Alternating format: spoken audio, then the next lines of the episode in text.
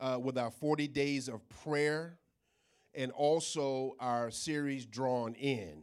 Amen. We concluded our series uh, last uh, week uh, with a message. And so this week is more of a standalone message. Amen. We're probably going to have these until next month. Uh, I want to invite you uh, to invite people, bring them with you. Just don't invite them, actually bring them with you. Amen. It's one thing to invite folks, but you know, bring them, drag them out the house to church. Amen. And so here's the thing next month is going to be very special uh, because uh, me and Tony are going to be uh, tag team preaching again.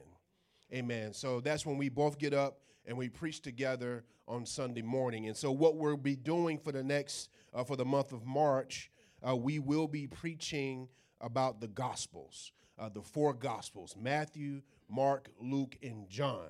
Because what we find is many people are unfamiliar with the Gospels. You'll be amazed how folk can go to church their whole lives and not be familiar with the stories of Jesus and Jesus' actual teachings. And so we will be going through that. Uh, we'll be literally summarizing each gospel each Sunday, which is a, a Herculean task.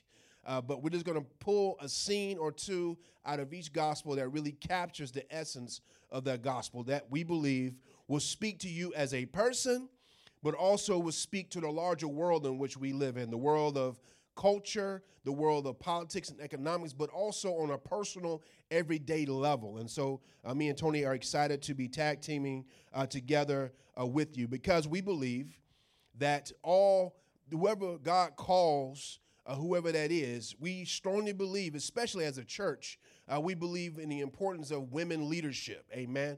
We believe that women should share in the leadership, whoever is leading in any kind of way. Um, I, I'm blown away that we still have churches, even in our own community, that do not allow women in the pulpit. I know it's 2020 and it blows me away. But, uh, and there's some other things we could talk about this morning about that. Uh, but this is our way to say that we share in the leadership. Even though women, specifically in black churches, black women have always led, even though sometimes it wasn't recognized anyway. And that's a black history fact for you this morning. Amen. Black women have always led uh, churches, even though sometimes, unfortunately, their leadership was not acknowledged formally. We talked about last week the Black Panthers, and a lot of people didn't know that 75% of Black Panthers were women. Because normally, when you think about the Black Panthers, the image that, that's given to you is the image of Stokely Carmichael, uh, Huey P. Newton, or Bobby Seale, uh, and maybe Angela Davis. Uh, but there's also, uh, or, or Shakur. Uh, but the thing is, is that uh, most of the leadership in the Black Panther Party were women. A lot of followers of Jesus that shared in the ministry of Jesus in the Gospels were women. When you read the Gospels, it's actually the women that get it. Y'all getting quiet on me now. Amen. Y'all getting quiet on me. Amen. And so uh, when when so the, the dudes, the apostles, seem to be lost and confused most of the time about who Jesus is.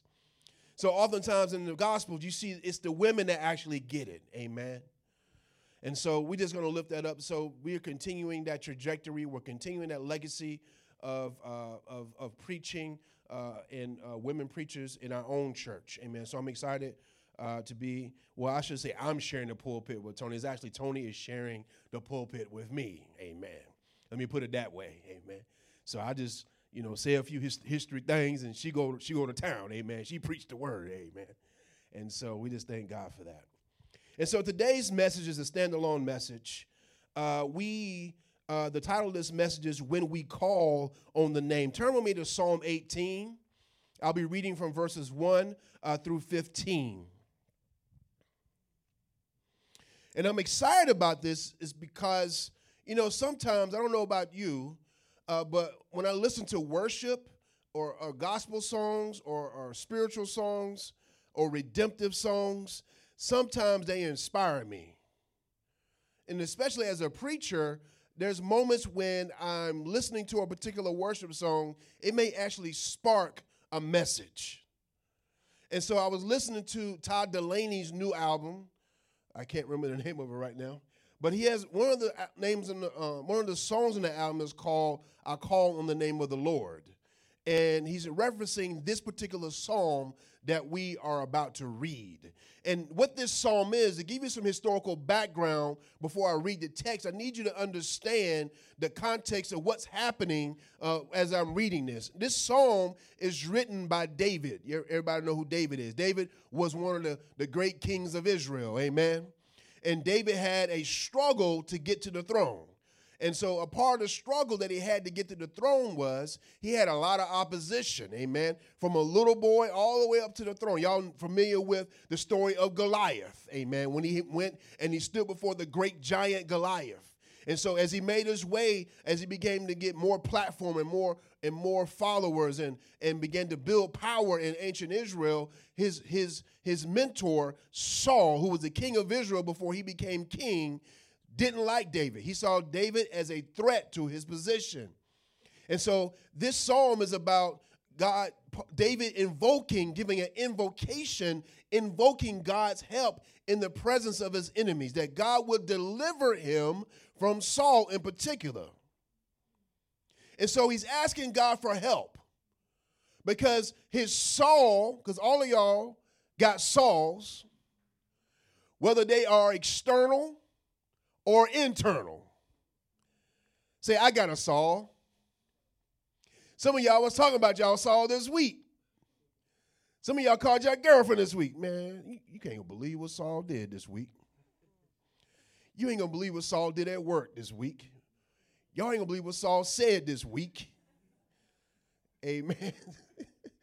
Everybody got Sauls. And so David is invoking God in response to the presence of his Saul. His Saul is trying to hunt him down and destroy him. And so he's invoking God. Amen. So you get a gist of what Psalm 18 is. Let me just read uh, what David says. He says, I love you, Lord, my strength. The Lord is my rock, my fortress, and my deliverer. My God is my rock in whom I take refuge, my shield and the horn of my salvation, my stronghold. I called to the Lord, who is worthy of praise, and I have been saved from my enemies. The cords of death entangled me. The torrents of destruction overwhelmed me. The cords of the grave coiled around me. The snares of death confronted me. In my distress, I called to the Lord. I cried to my God for help. From your temple, you heard my voice. My cry came before you. Into your ears, the earth trembled and quaked, and the foundations of the mountains shook. They trembled because you were angry. Smoke rose from your nostrils, consuming fire came from your mouth, burning coals blazed out of it. You, O oh God, parted the heavens and came down. Dark clouds were under his feet. You mounted the cherubim and flew. He soared on the wings of the wind. You made darkness your covering, your canopy around you, the dark rain clouds of the sky. Out of the brightness of your presence, clouds advanced with hailstones and bolts of lightning. The Lord thundered from heaven. The voice of the Most High resounded. You shot your arrows and scattered the enemies. With great bolts of lightning, you routed them. And routed is that fancy old word for you took them out. The valleys of the sea were exposed, and the foundations of the earth laid bare at your rebuke, Lord, at the blast of breath from your nostrils. God's word for God's people. Psalm 1, Psalm 18, 1 through 15. Amen. I adjusted it a little bit just to make it more of a prayer and less about David just talking about God. That I made it more in a form of an address. If you notice the, the change, amen. And so, uh, the power of a name. Since our topic or our title this morning is When We Call on the Name. What's in a name, y'all? Now, I know that's a hard question to ask when you got folks naming their people, their children, just any old names. Literally. See, some of y'all went there in your minds. I know where you went. I ain't even talking about them names. I'm talking about any name that we name our babies and we didn't even thought about what the name means. Like somebody can name their child Becky and it sound good, but you only know what Becky mean, which comes from Rebecca. Hmm. Or you may name your child Anthony. That's my name. Amen. And my name, my mama didn't want to name me Anthony. She wanted to name me Hannibal. Thank God. Amen. This is before Silence of the Lambs. This is the African general. She wanted to name me Anthony, but her and my grandmother got into a fierce battle over my name. And so, to spite my mother, she named me after the Roman general that Hannibal had to fight against, which is crazy. So, she named me Mark after Mark Anthony, the Roman general. So, either way, I've been named after generals. And so, uh, that's, that's interesting. But the power of a name, so I found out what my name means. Do you know what your name means? I actually meet grown people my age don't even know what their name means. My name means priceless. Anthony, you can't put a value on it. Amen. But what's in a name, y'all? See, in West Africa, it is Black History Month, right? In West Africa, the answer is everything in a world where even the act of speaking is infused with power. I'm talking from the, West African, uh, from the continent, uh, from our ancestors. Uh, when you invoked a name, it, or, or, or, even when you just said words, uh, the, the thought is, the belief was that you were saying something that had power in it either power to give life or power to take death, to make death. Mm. And so, oh, so in West Africa, the answer to the question, what's in a name, it literally is everything.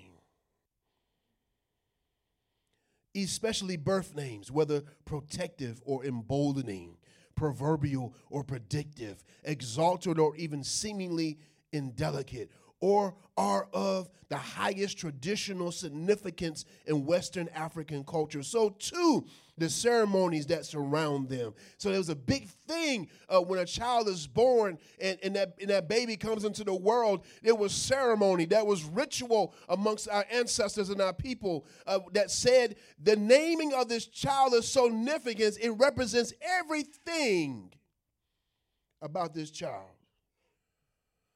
See, baby naming ceremonies are typically held seven to 10 days after birth, not only to allow the mother time to recuperate, but also to make sure the baby intends to stay in the world of the living.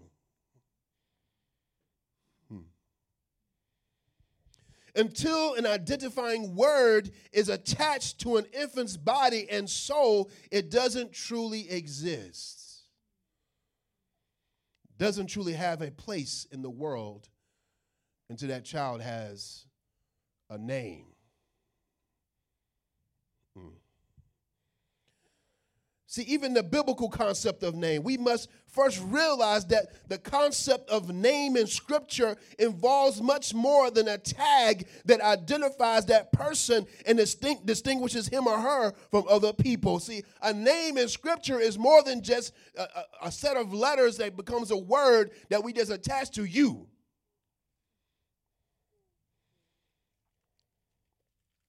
Although it does that, it also has a much deeper meaning. Name in Scripture represents the very essence of the person.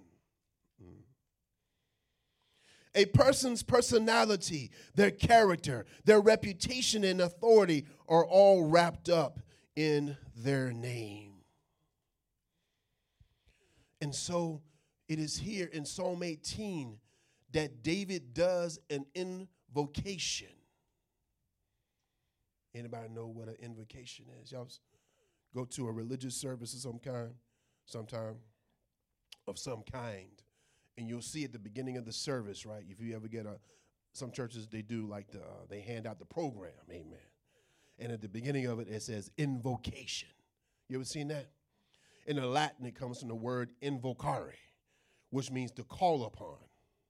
And so an invocation is an invocation is to call upon the name of the Lord in that space, in that gathering, uh, in that event. And so it is literally the action of invoking something or someone for assistance or as an authority. And so in our passage this morning, the psalmist King David is invoking calling upon, calling in the name of God. This is an invocation. It refers to an appeal for help. Thus, an invocation is a prayer asking God for help. Mm. Or for the Christian, it is also not only asking God for help, it's also invoking the very presence and power of the Holy Spirit here's what you need to know. So there's three things I want to share with you about uh, the name uh, this morning. And so here's what you need to know. See, the name is presence. Say the name is presence. Amen. The name is also personality. See, the name is personality. And also the name is purpose. Say the name is purpose. And so what we learn is uh, this is directly uh, related to, uh, as a Christian, uh, oftentimes I was confused when I first became a Christian because I really wasn't raised in church, like I said many times before. I wasn't really raised in church. I was an atheist before I became a Christian. So that's why now, for the past 20 or so years, since I've been a follower of Jesus, I've been playing catch up to all the songs our people used to sing.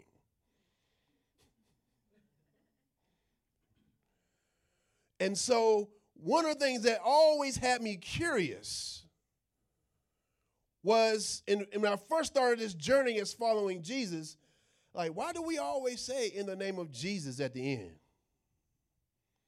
Right? It's like, you know, we pray what we pray. Lord, send a blessing. Lord, help them out. Lord, get in the, get in the way, or Lord, make a way out of no way. Uh, or whatever we pray, God, do something. Lord, send your blessing. Lord, send your presence, God. Lord, I need your help. And then at the end of the prayer, and everybody say, In Jesus' name, amen. Right. And so when we invoke the name, you know, one of the things that's interesting is uh, the writers of the, the, the psalm, the writer of Psalm, David, he is a Jew. He is, he is Hebrew. And so one of the things that we know uh, from uh, our Jewish brothers and sisters, uh, there's a rich tradition called Hasidic Judaism. Ever heard of this before? Hasidism or Hasidic Judaism. It's kind of like the, the mystical version uh, uh, within Judaism. And so, according to that tradition, uh, there is a way that they invoke the name of God. Because here's the thing in Judaism, you just couldn't say God's name because God's name was so holy. Have you heard this before? That it's forbidden to actually say God's name within a Jewish tradition. And the reason why is because God's name in that tradition is, to, is seen as an equivalent to God's own self. Mm, y'all ain't hearing me. So what has happened? And so, and so, so when you said the name of God in the Jewish tradition, you were actually saying God. So that's why you they couldn't say the name because you basically saying I can handle God with my mouth. Mm. Or I can handle God. I can handle God. Question for you Can you handle God? And what I mean by handle, you ever seen like those packages that says handle with care, right? You see your kids acting up, you go handle them, amen. Sometimes you got to swoop them up, right? Uh, you know, or you go handle a situation, right? That means you got some level of control and authority over a situation. And so, re- one of the reasons why the name of God was forbidden is because uh, the Jewish, the prophets, and the scribes understood that you can't handle God, you can't control God, right? So that's why you can't say the name, because to say the name out your mouth is literally to say, I can control God. Mm. But what we realize is he calls on the name. And so God says, okay, you can't say my name to the Jewish people. The Jewish people, he says, you can't say my name, but I'll give you some names to say. And what's some of the names that he says? Let's go back to the psalm real quick.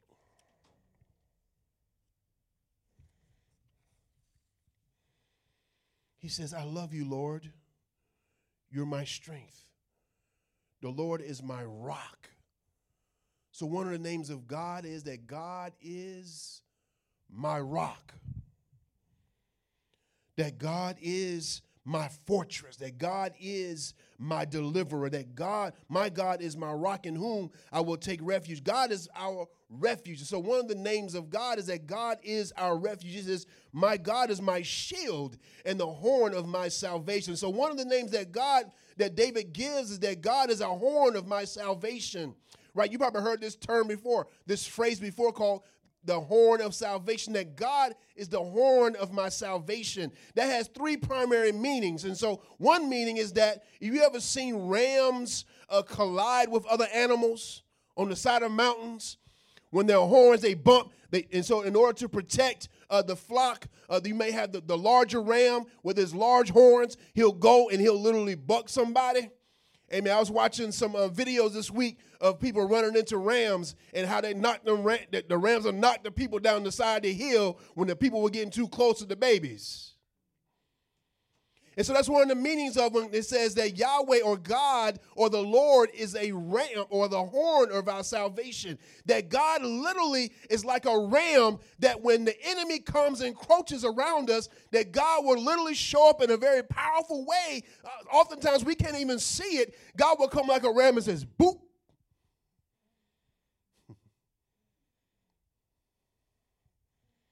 So it's a very explosive Im- imagery. The other, the other meaningful horn of salvation is like the horn of a mountain. Right? The horn of a mountain is like the very top of the mountain.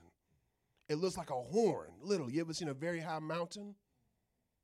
If you go out to Eastern Carolina, you see mountains. If you go out to the Midwest, Northwest, or if you go to see, if you go to the uh, mountains in Tennessee, that stretch throughout the state, you see the top of these mountains, they're, they're way up. So the imagery there is that when you're in that horn, when you're in the top of the mountain, you are away from the fray. You are away from those dangers that are around you. So the horn of the mountain literally becomes a, a place of refuge and salvation. Thank you, Terry. So the horn of my salvation is also this it also refers to the horn of the altar, the Ark of the Covenant. Ark of the Covenant was uh, uh, uh, symbolic. It was literally a chest that was that that, that contained the Ten Commandments. It was seen as the very presence of Yahweh in Israel. So the Ark of the Covenant would be brought into the temple, into the Holy of Holies, to rest there, to symbolize God's presence amongst God's people. And so there will be an altar near the Ark of the Covenant, and literally there'll be horns on the altar for people to hold on to. And so God has names that God gives us. So when we call on the name, we're calling on God's presence, personality, and purpose. But back to my earlier question, or back to my earlier curiosity as a Jesus follower, I could not understand why people prayed in the name of Jesus. I remember searching and trying to understand this.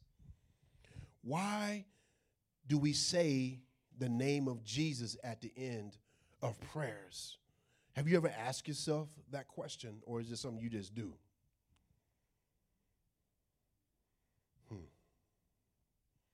See, this is directly reflected in the various New Testament statements about prayers and thanks to God as offered through Jesus and or in Jesus' name.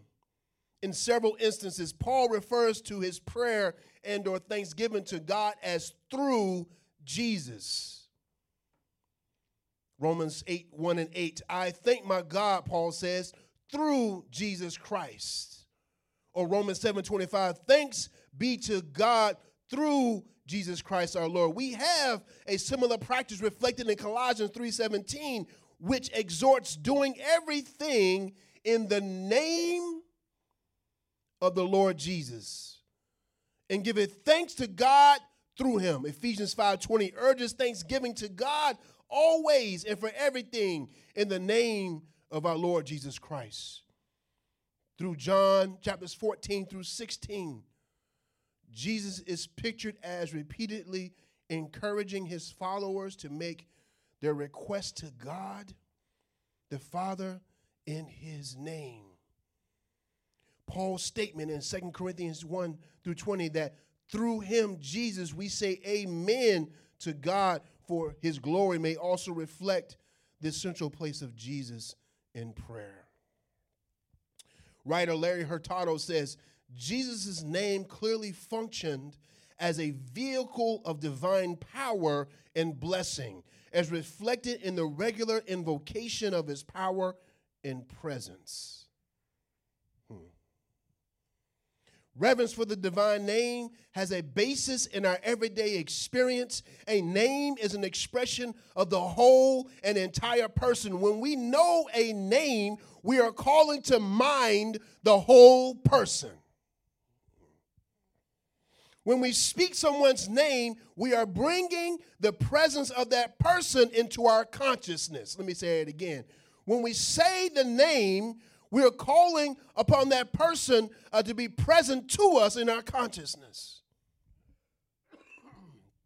When we call upon the name of God, we are consciously bringing God into our life. What we express consciously becomes real for us. When we call upon the name of Jesus, our relationship with Jesus is activated by the Holy Spirit working in our hearts. You ain't got it. Sure. I love this. Let me say it again. So basically, the name is the presence. Say the name is the presence. Say if we can go there real quick. See, the name is presence. Jesus said this. Uh, we can keep that up there. Uh, John 14, 30, 13. And whosoever or whatsoever you shall ask in my name, that will I do. Mm. Isn't that interesting? That the Father may be glorified in the Son. He says, If you ask in my name, I will do it because you're asking in my what? Name. Because Jesus' name is also Jesus' presence. John 14, 14. If you shall ask anything in my name, I will do it. John 15, 16. Ye have not chosen me, but I have chosen you and ordained you that ye shall go and bring forth fruit, and that your fruit should remain. That whatsoever you shall ask of the Father in my name, he may give it to you. And in that day, John 16, 23, in that day you shall ask me nothing. Verily, uh, verily, I say unto you, whatsoever ye shall ask the Father in my name, he will give it to you. John 16, 24, hitherto have ye asked nothing in my name, ask, and ye shall receive, that your joy may be full. John 16, 26, and that day ye shall ask in my name, and I say not unto you that I will pray the Father for pray the Father for you. So the name means presence. So here's the thing. There's a passage that I wanted to uh, pull up, but it's in the book of Acts. It's the famous passage of the seven sons of Sceva. And, it's, it, and what happens is uh, there is a magician who is trying to invoke the name of Jesus. Because he encounters somebody who's possessed by evil spirits. And so he says to this, he says, as this magician, as this person uh, approaches this person who is possessed by demons, he says, in the name of the Jesus that Paul know. Come out.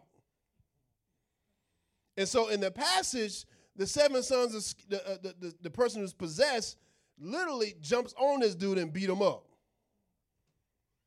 And so they call Paul. Paul comes in, exercise. He says, in the name of Jesus, right? So here's the thing. So when you, we when we invoke the name of Jesus, you are literally invoking the presence of Jesus. I know those are just words that I just said, but I need you to really reflect on what I just said. When you invoke the name of Jesus, you're invoking, hopefully, on the name of somebody that you already know. Don't invoke the name if you don't know. Because oftentimes in modern Christianity, we talk a whole lot about what we believe about Jesus. You got a whole lot of folk, let's go on Facebook. They believe a whole lot of stuff about Jesus. But it's one thing to talk about what you be- believe or what you think you know about Jesus, and a quite another thing to actually know the very presence of Jesus. This is why the resurrection is so important for Christians. It's not just something just to believe, something just to celebrate once a year in April or March. Uh, it is actually an affirmation that I know the resurrected Jesus, that I have some kind of connection, that I sense and I am aware of the presence of Jesus in my life. See, the name is presence. So when you say in the name of Jesus, you are saying, Jesus, be here. Make me aware of you as I'm praying, Lord. I'm in some distress, God. God, I'm, and I'm going through it, Lord. Lord, in your name, God. In your name, Lord, I need you to make me aware that you are here with me.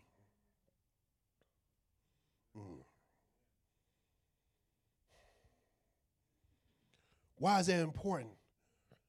It's important because when you are aware of the presence of Jesus, when you invoke, uh, when you give that invocation of the name of Jesus, you become aware that you are just not alone in the situation uh, that you are just left to your own resources, that you are not just left to your own uh, uh, supply and resources, that you are literally on your own. And so when you invoke the name of Jesus, understanding uh, that you are invoking the very presence of the res- resurrected Christ, uh, that you are invoking the presence of one to make you aware of his presence, to let you know that you are not alone in this.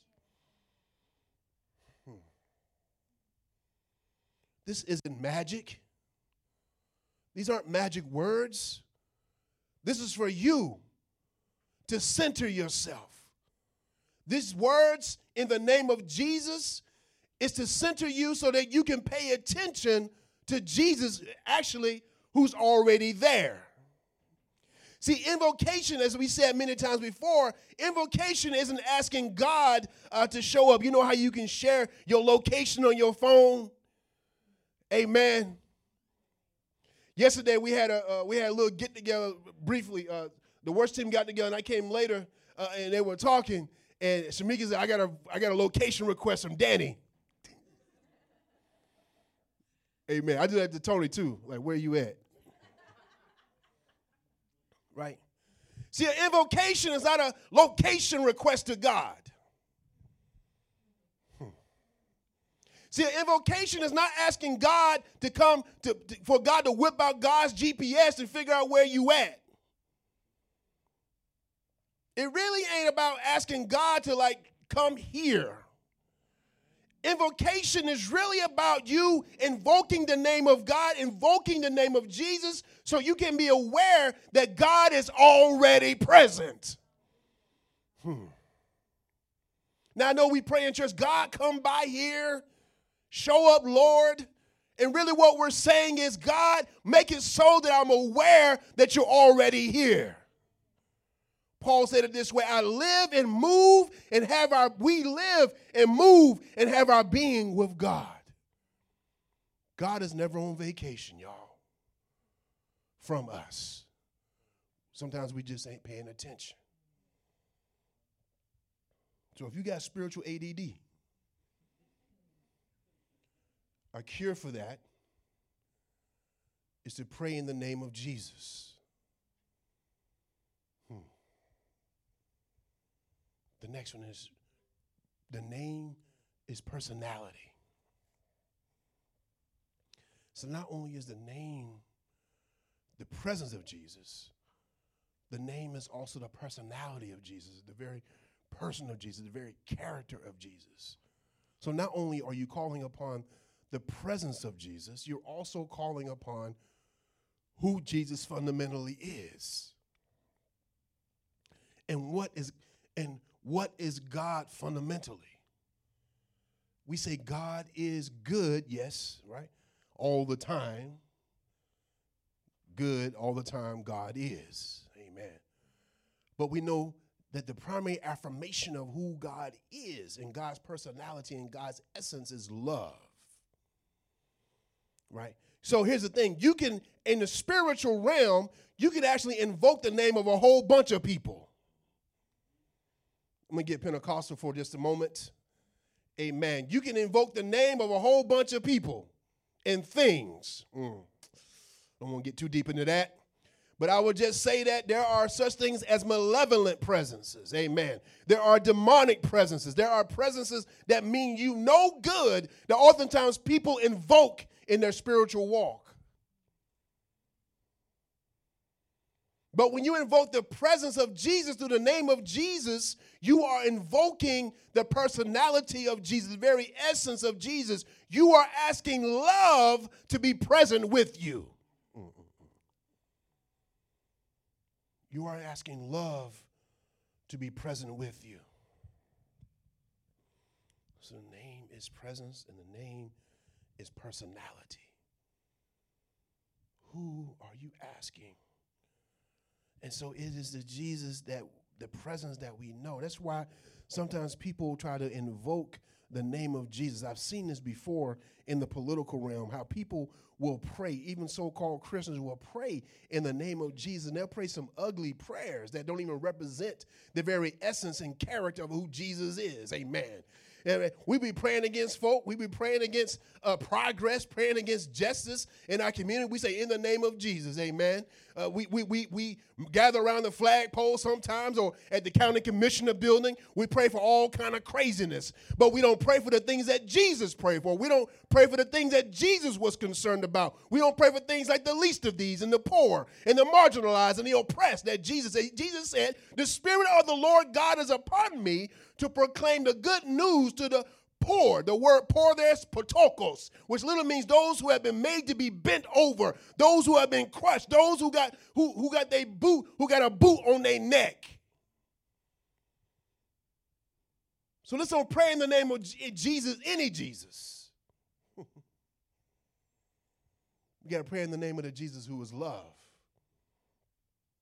Pray in the name of the Jesus who practices solidarity. Mm. And the poor pastor like, well, Pastor, which Jesus should I pray for? Pray to. Which name of Jesus? Read the Gospels. That's why we're going to talk about the Gospels next month. So people won't be confused.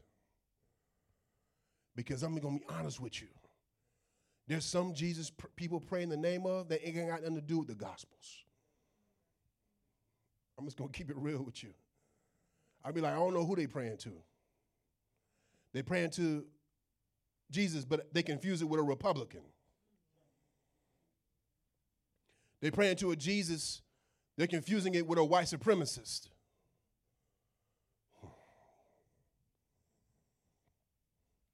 Or they can they're praying to a Jesus who's a genie in the bottle. A Jesus that's giving me all my consumer desires and affections.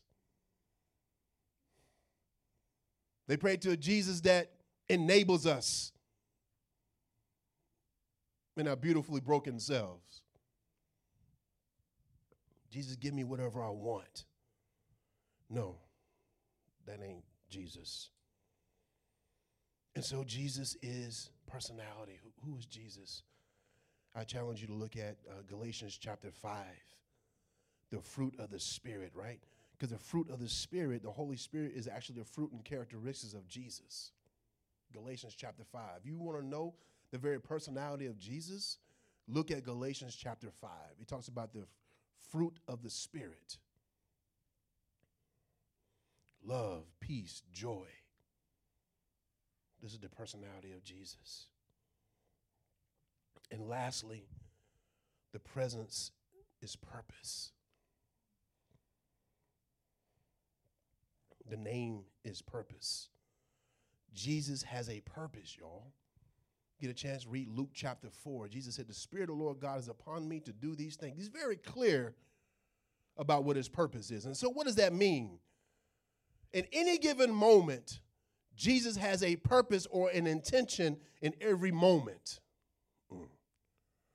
I'm not, I'm not just talking about purpose and calling in your entire life, your vocation, you know what I'm talking about? Like, why am I here kind of thing. There's that, but there's also the purpose in the moment. I'm dealing with crazy coworkers. They getting on my nerves. They they trying to sabotage. They trying to do all kind of stuff. So rather than just, you know, not pray and just be me, I'm going to pray in the name of Jesus. Lord, what are you doing in this minute, in this moment, in this situation? What would Jesus do, as they say? Right? What is Jesus' purpose in this particular moment? And you begin to imagine. That's why you got to have a gospel filled imagination to get a sense of how Jesus would move in a situation. So when you pray in the name of Jesus, you are invoking Jesus to begin to reveal purpose and movement and action in that particular moment. Like, for instance, some of y'all, y'all might get into it with somebody, amen, and you see yourself about to slap them. right? I deal with a very awkward social situation, had a little racial, un, not undertone, had overtones to it. And y'all remember that movie? I, man, I love this movie. Chris Rock when he when he ran for president, and then he called in the big dogs. He called in Bernie Mac, his big brother. Y'all remember that train scene? I would play on the screen, but you know, I don't want I want to you know celebrate violence in the place.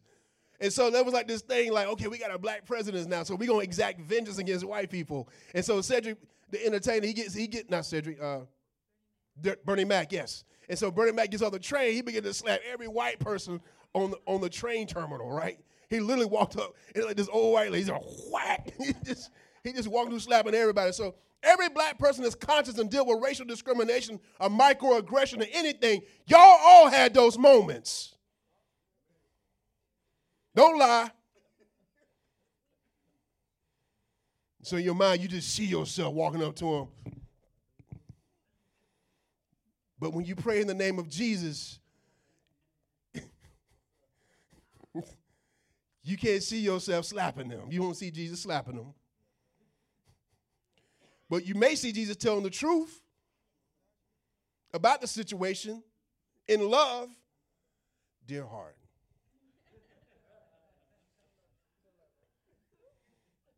Like one of my coworkers a little while ago, I went to the printer you know, you know, printer traffic build up in the office, if anybody working in office environment.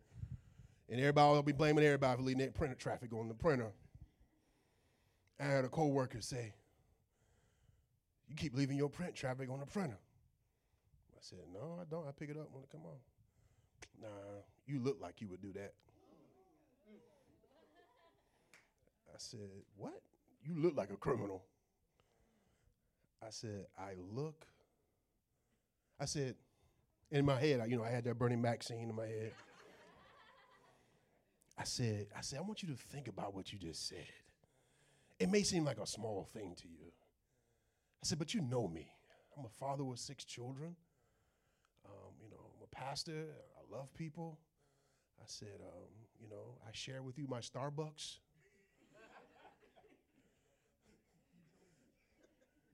right? We joke, we kid.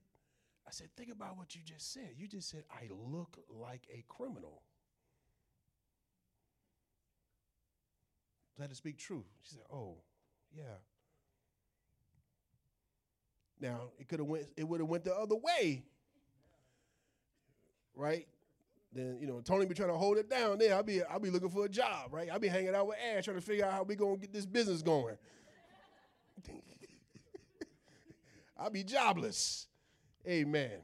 And so you got to pray in the name of Jesus in purpose. What is Jesus moving? How is he acting uh, in this particular moment? Not just in my life, right? Not just in my calling. There's that too. Jesus will speak to the bigger issue of why do I exist? No doubt about it, right? Why do I take up space and time on the earth? What is my calling in life? God will reveal that. But what I'm talking about now is Jesus' purpose in any given moment. You with your children, and you want to go straight to town, and you bring to say, "In Jesus' name, help me, Lord." That don't mean let them off the hook.